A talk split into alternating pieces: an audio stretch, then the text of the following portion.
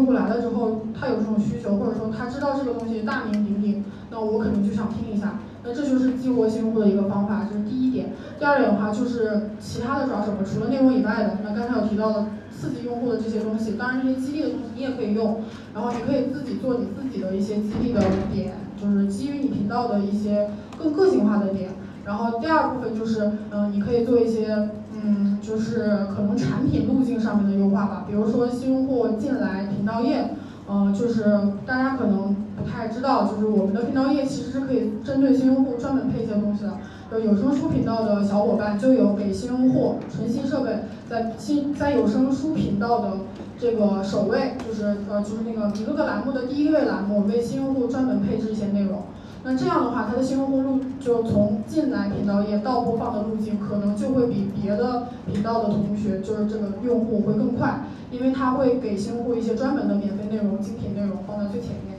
所以这些其实也是可以按照这个逻辑做的，就是这个梳理用户路径，然后减少用户路径，从这个产品运营策略上去做。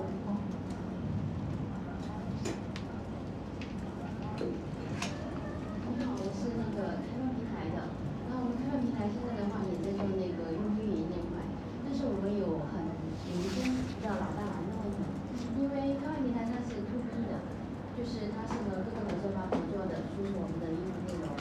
那我们一个问题就是说，我们是没法拿到买点数据的，我们不知道用户的一个转化漏洞。呃，你你你开放平台把你的数据传输出去，你的目标是什么呢？让更多的站外的别的平台的用户来消费这个内容，对吗？对，也是让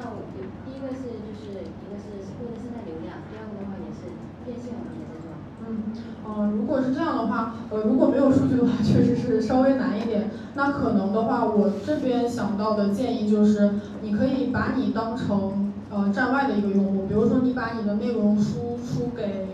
假设美团外卖吧，虽然 我突然有点想到，比如说那个流利说这个 A P P 对吧？然后你可以把你自己作为一个流利说的用户，你去流利说那些地方去体验这个路径。虽然你没有数据，但你在体验的过程中，你大概也能知道它的整个流程中会不会有一些什么问题。当然，如果你能跟合作方进行这样的沟通，说你可不可以把这个地方进行一些优化，那那那自然是最好。如果不行的话，可能就会比较难。然后，呃，这个我理解更多的是与合作方的一个沟通吧，就是他肯定也希望他的用户留存高、激活率高。那你能提供的内容，你可以定期的给他一些更好的内容，然后也跟他进行一个深度合作吧。就是我我在提供内容的同时，也希望就是大家是双赢的一个过程嘛，也希望你能够给我一些数据，然后进行反馈，这样我们可以合作的更好，然后你的用户也可以粘性更高，然后他们对喜马拉雅的品牌认知也会更深。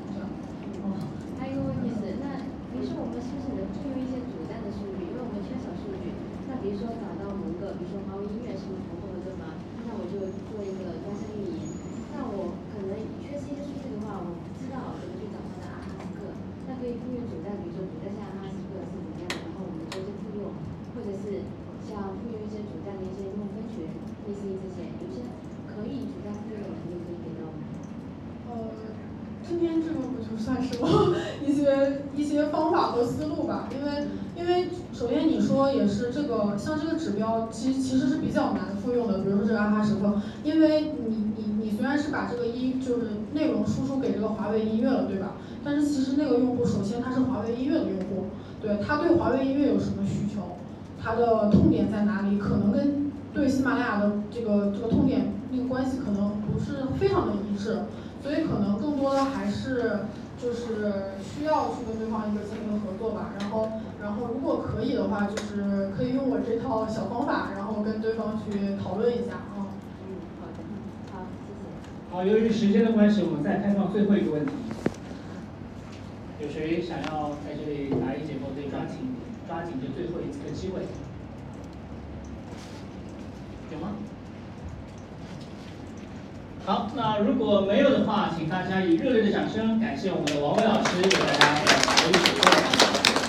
那么最后的话呢，让我念一段贴片广告。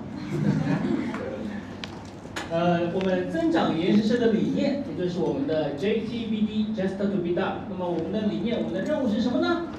我们增长研习社是一个社区，致力于帮助产品和运营同学解决拉新之婆留存。